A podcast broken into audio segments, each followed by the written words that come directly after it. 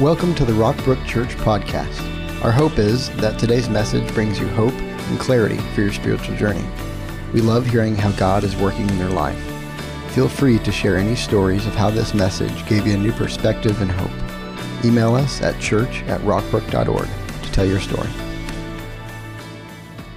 Welcome to church, everybody. Come on, smile and wave at somebody. So good to see you all today. Love it. Hey, 1015, would you do me a favor and welcome everybody watching online at this service? Uh, hey!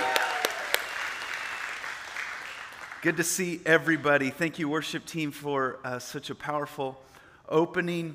And I'm really excited to bring this message today. Before we get into it, though, I want to uh, take a moment and tell you about what's coming up in this next season at Rockbrook. Uh, next month, we're going to begin a, a season of where alignment, where we align uh, many areas of our church. We love to do this in the fall. There's something powerful about the fall, the harvest season. Uh, it's powerful uh, in our world, like physically, but it's also powerful uh, spiritually and in our lives. And we want to take advantage of that. So this fall, we're going to align our weekend services, Rockbrook for Kids weekend services, uh, along with teen and kids or teen and adult small groups, uh, to focus around one theme. We call it a spiritual growth campaign. And for those of you uh, who've been around for a while, you're familiar with that term, a spiritual growth campaign. Uh, we've done this several times, many times. Uh, some of the highlights would be 40 days of purpose, reframing your worldview, 40 days of community, uh, life's healing choices, transformed, 40 days in the Word, who is Jesus, building your life on values that last, and, um, and many more. Uh, you may have heard the, the theme of 40 in there because many of them uh, center around a 40 day. Uh, it's a biblical theme, 40. Uh, the Bible is clear that it considers 40 a, significant, a spiritually significant time period. So Noah's life was transformed by 40 days of rain. Moses was transformed by 40 days on Mount Sinai. The spies were transformed by 40 days in the promised land. David was transformed by Goliath's 40 day challenge. Elijah was transformed when God gave him 40 days of strength from a single meal. The entire city of Nineveh was transformed when God gave the people 40 days to change. Jesus was empowered by 40 days in the wilderness, and the disciples were transformed by 40 days with Jesus after the resurrection. And so we're going to do a 40 day spiritual growth campaign uh, this fall. It's going to start in about a, a month from now. And this year, the question of the spiritual growth campaign is this In the midst of all the uncertainty, how do I break through? With the obstacles in my life, with the things that won't seem to get out of the way or cooperate, how do I break through?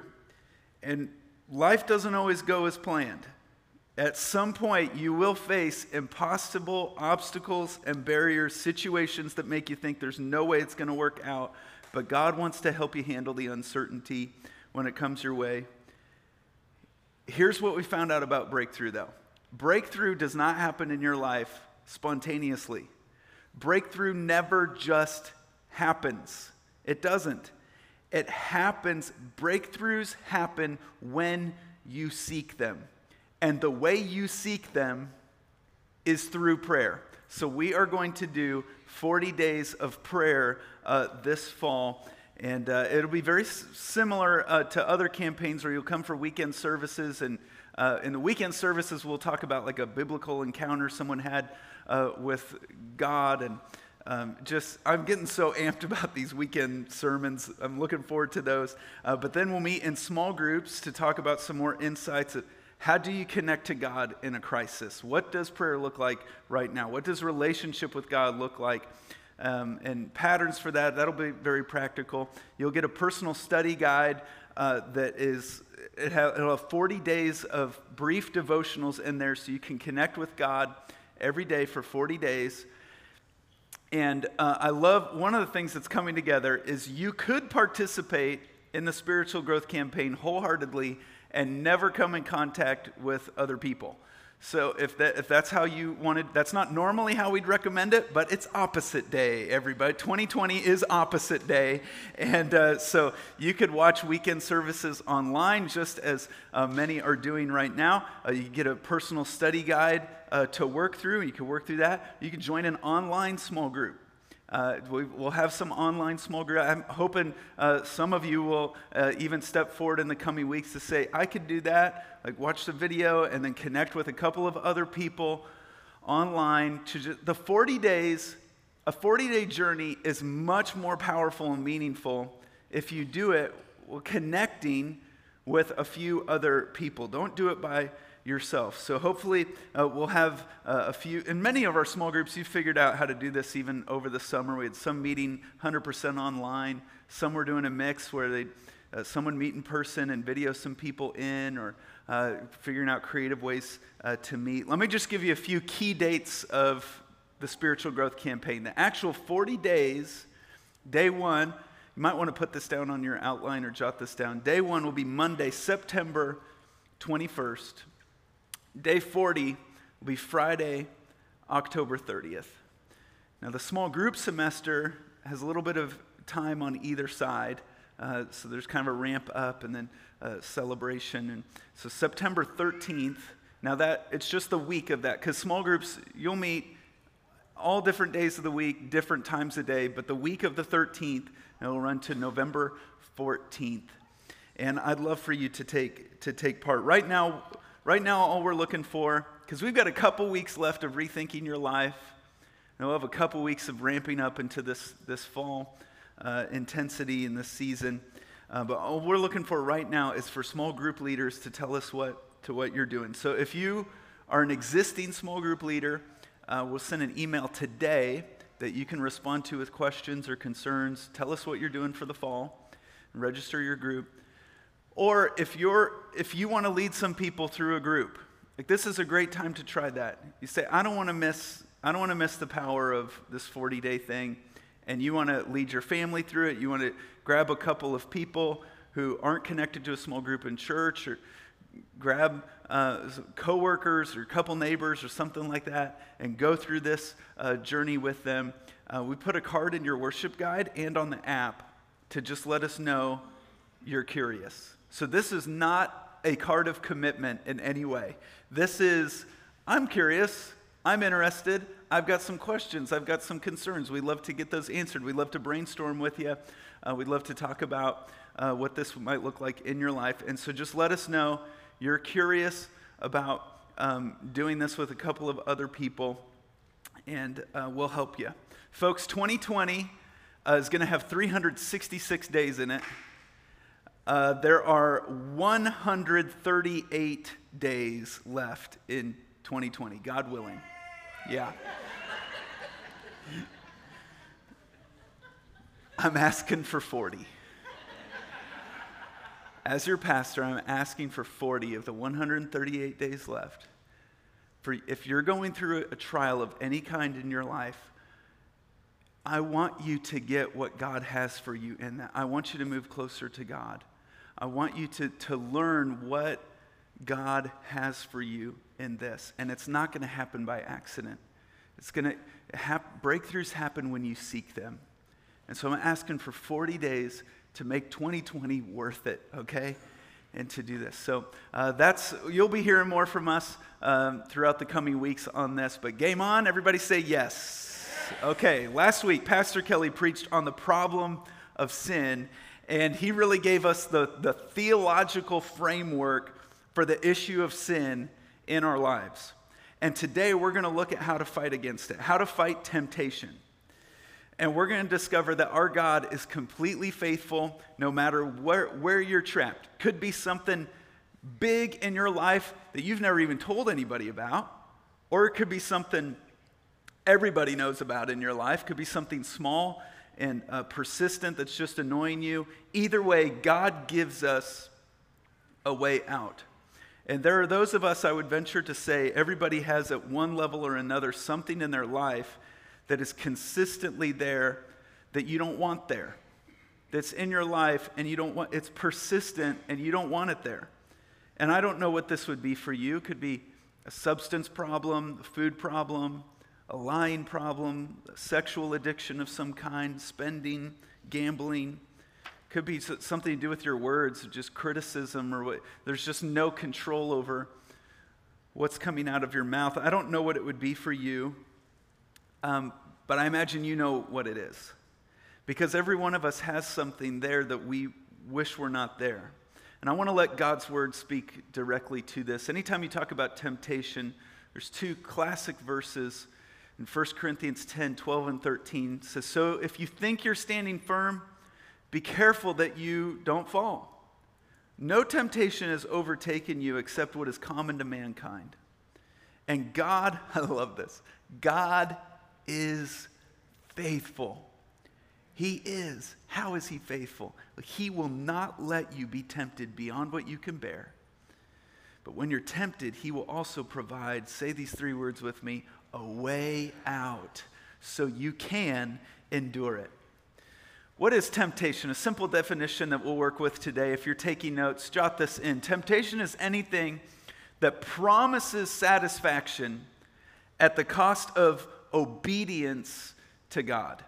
So, temptation is anything that promises satisfaction. You're going to like this. You, you're going to feel good. It's going to make your life more meaningful. You need this. It's important. I can't live without it at the cost of what God calls me to do.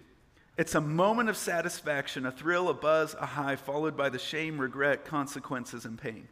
It's anything that promises satisfaction at the cost of obedience to God. And before we talk about how to break this cycle or see it for what it is, I just want to lay some groundwork. Four, four truths about temptation that we need to understand and internalize uh, before we move forward. And the first truth is this it is not a sin to be tempted. That, and we need to get this, internalize it, because this is actually one of the tactics of the enemy. Our spiritual enemy loves to use what is called false guilt to make us feel guilty when we should not feel guilty. Because there are many times when you are tempted and you didn't go through with it, you don't sin. And so, to be tempted is not the same as to sin. What our enemy loves to do is to make us feel guilty. And then when we feel guilty, what do we often do? We often medicate our guilt with sin. So it's, it's this it's I already feel bad, so I might as well do it. But don't let false guilt bring something on you that should not be there. And this often happens. Is, well, I already feel bad. Why not just go ahead and go through with it? Or I, I, I failed at this before. Might as well just go and do it again. But we've got to start with this. It's not a sin to be tempted. Never associate the amount of temptation with your spirituality. Just because you're being tempted doesn't mean you're that far from God. So, you're your kid is going to be tempted. Your spouse is going to be tempted. Give your family, give the people around you a break. Jesus was tempted. Jesus was tempted. Hebrews 4 15. For we do not have a high priest, Jesus, who is unable to empathize with our weaknesses, but we have one who has been tempted in every way, just as we are. Watch this though, yet he did not sin. Temptation in and of itself is not bad. And if you're being tempted a lot, you could take it as a compliment.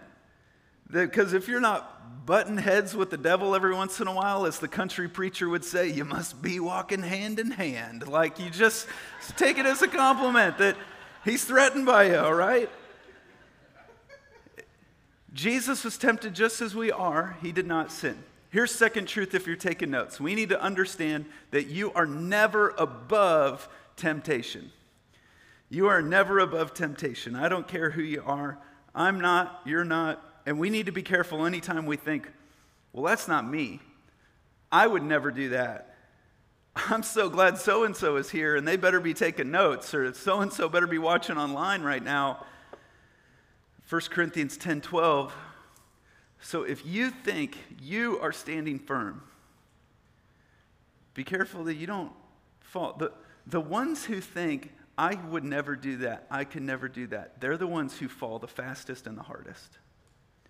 And so we've got to guard against self confidence because our heart, Scripture says, is, is deceitful above all things. And we have no idea what we're capable of. Any single one of us is capable of anything given the right environment and the right circumstances. We're not above temptation. Number three. Number three, we need uh, to understand God is just a, laying the found work, uh, the found work, the foundation to do the work here in a moment. God will never tempt you. He won't. Now, God will test you, He will not tempt you. There's a big difference. This is clear in Scripture. There is a difference between a trial and a temptation. So, why do you test someone with a trial? You're a junior in high school and you get your final test. Why do we test you? We test you to promote you, we test you to move you forward. Trials are used by God in our lives to move us closer to God. Temptations are used by the enemy to move us away from God. God will test you with a trial, he'll never tempt you. God's tests move you closer to him. God's tests move you forward in your life. Satan tempts you to move you backward. There's a big difference. And in James 1, uh, verse 13, he just states all this very clearly. Remember, when you are being tempted, do not say, well, if God didn't want this in my life, He wouldn't have put this in front of me. God made me this way. God wants me to. God is tempting me. God is never tempted to do wrong, and He never tempts anyone else. Temptation, and just talks about the process here, which we'll dive into in a little bit. Temptation comes from our own desires, which entice us and drag us away. These desires give birth to sinful actions, and when sin is allowed to grow, it gives birth, pretty dramatic here, to death. To death. And again, we'll talk about this progression in a moment. Every time you're tempted to do whatever is disobedient to God, it's also an invitation to depend on Christ. Because we don't have the ability to say no to temptation in and of ourselves. Every temptation is an invitation to depend on Christ. Because when you're tempted, God is faithful. Let's go to the fourth truth about temptation, and that is there is always a way out. No matter what you're facing, what sin has you hostage, uh, big or small, what has its grips on you, there is always a way out. 1 Corinthians 10, again, verse 13. And God is faithful. He won't let you be tempted beyond what you can bear, but when you are tempted, He will also provide a way out so you can endure it. Now, if you fall, God is quick to pick you back up again and give you a way out again. Temptation is anything that promises satisfaction at the cost of obedience to God. And when we're vulnerable, when we're weak, we're vulnerable to give in. The good news is that also when we're weak, Christ's strength is made perfect in us. That's why, that's why every temptation is an invitation to depend on Christ. Christ is more powerful than the wrong desire within you. So, how do we fight our way out? And in order for us to understand this, I want us to understand the process of temptation. That there are steps that we go through every single time before we do the wrong thing. And these steps, uh, they can take, they're transferable to time. So they could take years, they could take months, weeks, days. They could happen in a matter of moments, like dominoes falling right before a thing. But this is the process that it goes through. If you're taking notes, I hope you are. Write this down. It begins with a thought. It begins with a thought, it begins in the mind. And, and the best illustration is a lure or a hook. The best definition of a temptation is a lure in a fishing pond. He casts it out there, he puts it in front of your face. He says, You want this, you're distracted by it, but you want this, you need this, it's good, it looks good, but it has a hook in it. And the devil will make sure that you have the opportunity to do something you know you really shouldn't do by making it look good and trying to draw you away. What happens, it, what happens next is it moves from thought, if you don't kill it there, it becomes a fantasy. And this is where we think, uh, what, what would it be like if I bit into it? If I drank it, I ate it, I slept with them, I bought it, I watched it, whatever. You start imagining how it would be. You're envisioning, this is where it gets lustful, or you're envisioning what this would be like. And a great way here, this is one of the top lessons I've learned in my small group, in my guys' small group, is to change the fantasy. Like, get some good fantasies in your life. Envision some things in your envision have a fantasy about finishing well. Have a fantasy about just develop this picture in your mind. Focus on it of of sitting with your spouse after a, a long marriage and, and having the respect of your children like, if your fantasy is the respect of your coworkers, if your fantasy is getting fit in some way, if you're fantasizing about great things, about God honoring things, the fantasy of sin becomes much less appealing in your life. But if we continue the fantasy of this temptation, of this sin, it leads to this justification. That we justify it, we rationalize it, where we say, um, you know what? My life would be better. What's true of you is not true of me. My life would be better if this, it's really not that bad. And isn't it interesting how we can rationalize our sin, but we look at someone else's sin and say, well, I would never do that. I want to learn to hate my sins more than I hate the sins of others who sin differently than I do. And here, you, you haven't sinned yet. This is, James talks about being enticed and dragged away. And we start taking steps towards it. We're moving toward it because we think the grass is greener, and it's not. In fact, most of the scriptures in the Bible that talk uh, to us about how to deal with temptation, you know the word it uses? Flee. Not the bug. I mean, flee, run, get out. Go, flee. And some say, No, I'm courageous. I'm going to stand up to it. I'm going to beat it. No, real courage is saying, I see the hook that's in that bait, and I'm going to get out of here regardless of what all the other fish think. That's real courage. To say, I'm out. And some of us have taken steps towards sin and are really close and we're taking steps towards something we really need to break off and stop it today and get out and run and flee and end it. Turn from it. The enemy's trying to destroy our life. If we don't flee, uh, it moves to this, and that is the sinful action. And this is where it's actually a sin, where you take the bite. And I know this point is discouraging. Proverbs says, though, that a righteous man falls seven times, he rises again.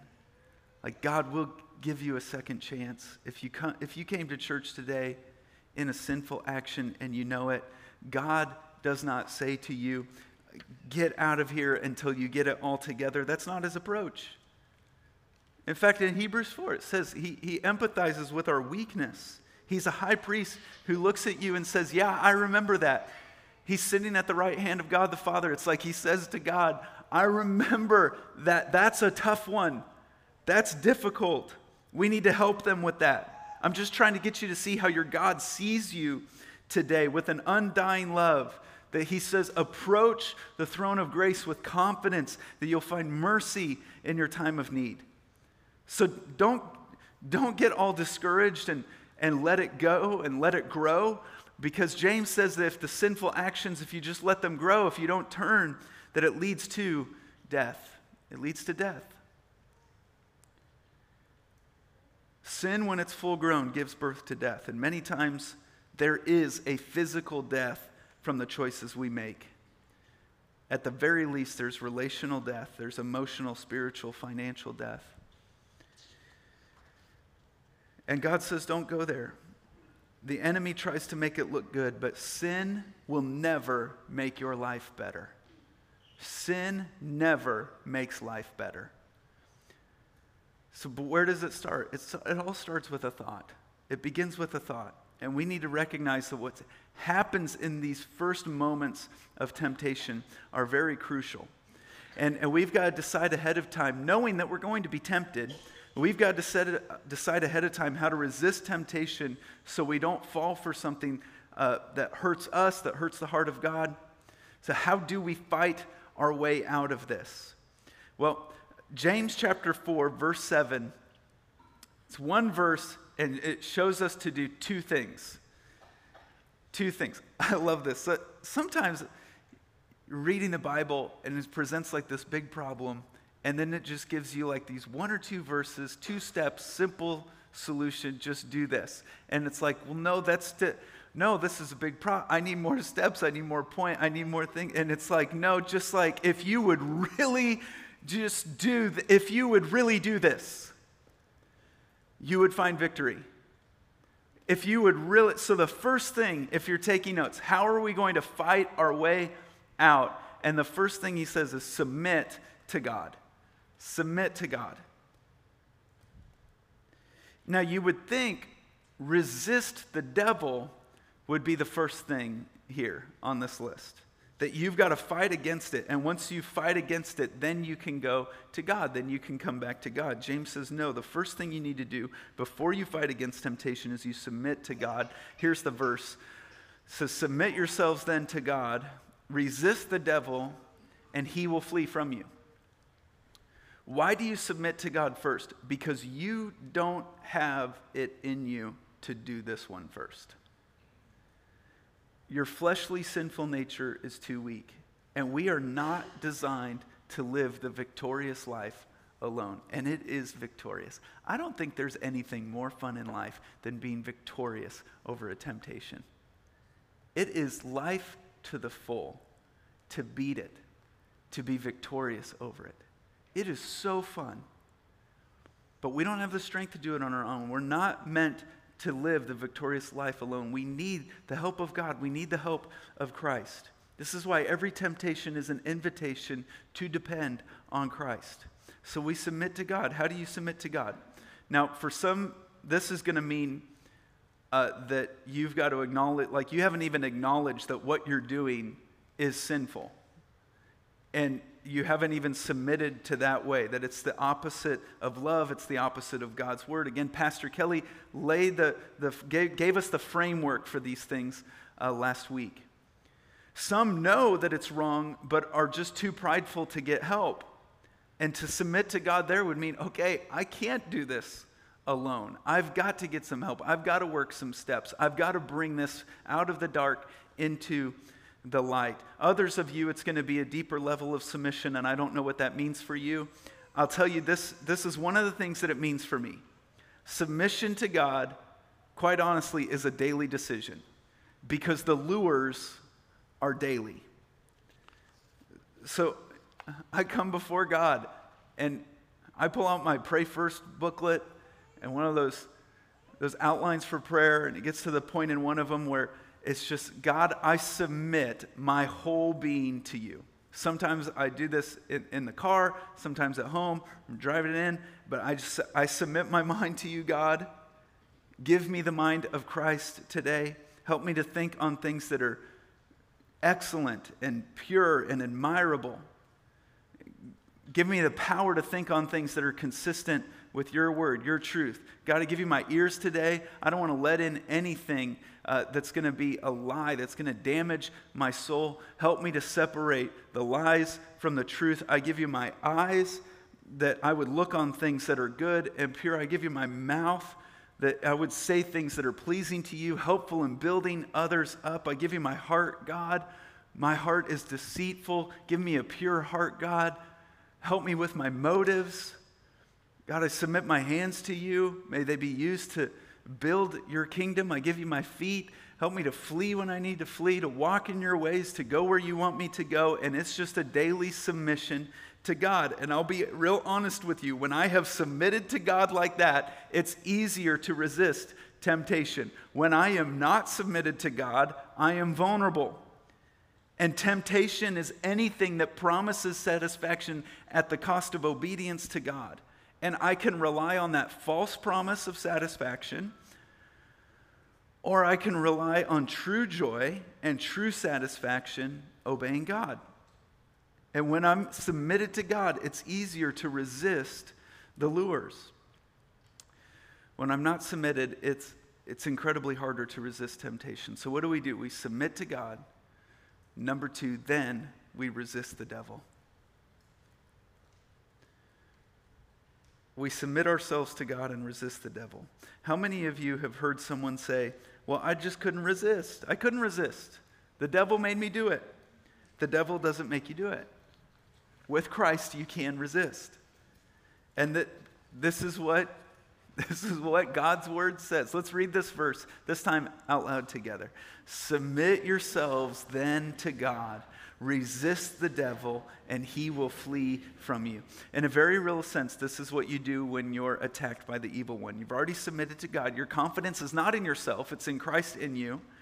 And with every bit of faith you have, when the enemy puts that lure there, you say, Greater is he that is in me than he that is in the world. Uh, quoting a scripture is one of the best ways to resist the enemy. And you recognize that Christ within you is greater than the wrong desire in you. Whenever, whenever temptation comes,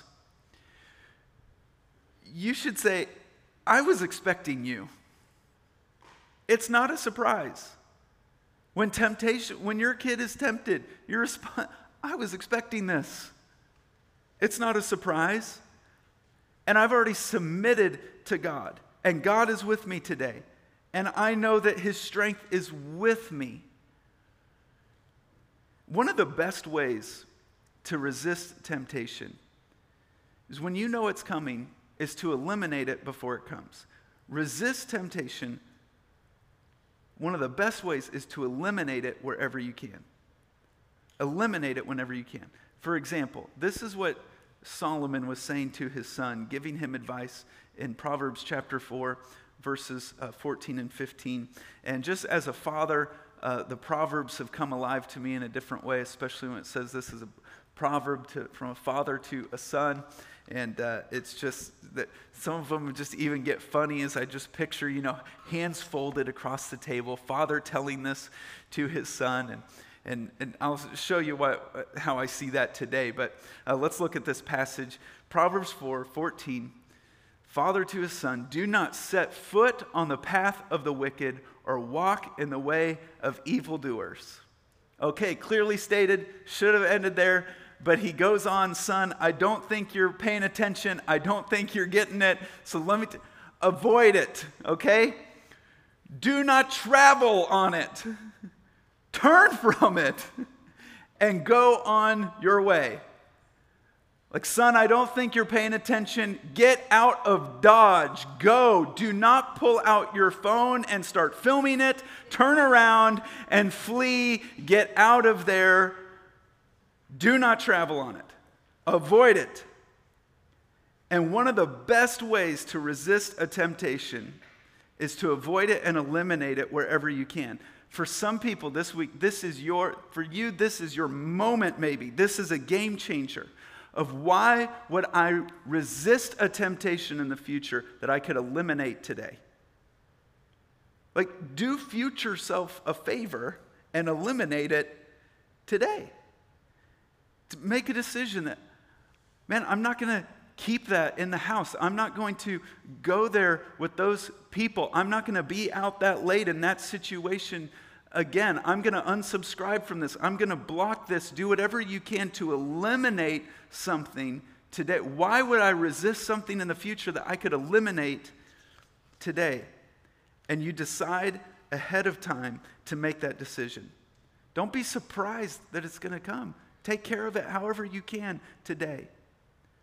Again, another way to resist and flee is to begin quoting scripture which is actually really effective tool because the moment it becomes a thought, you're already prepared.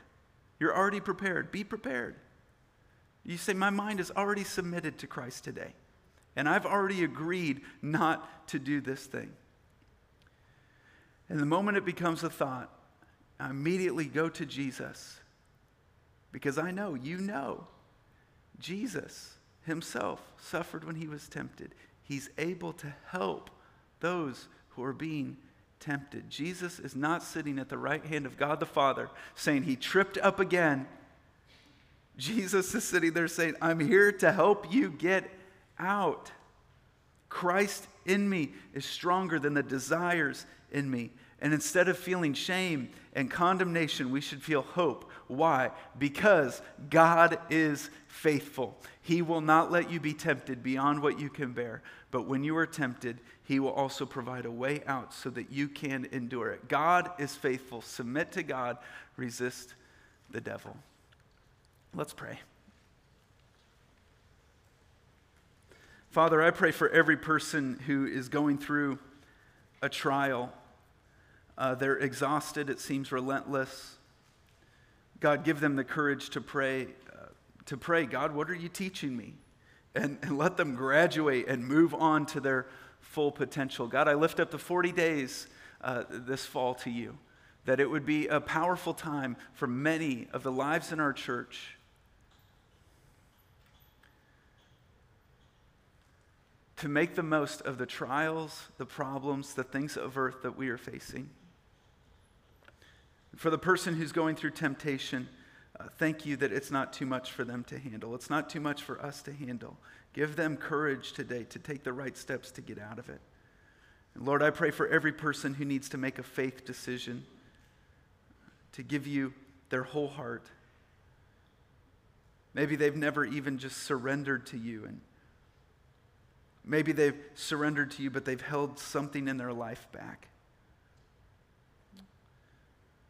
And if that's you, would you just pray this in your heart and mind to say, Jesus, thank you. Thank you for saving me. Thank you for coming and doing what I could not do, living a perfect life without sin, dying my death in my place, rising from the dead, saving me, giving me a way out. Today I commit my life to you. I put my trust in you the best I know how. God, come live inside me. Be my Lord. I surrender all that I am to you. It's in your name I pray. Amen. Thanks for joining us today. We would love for you to get connected to what's going on at Rockbrook Church. Visit us online at rockbrook.org for service times, small group information, and other ways you can discover your purpose here on earth.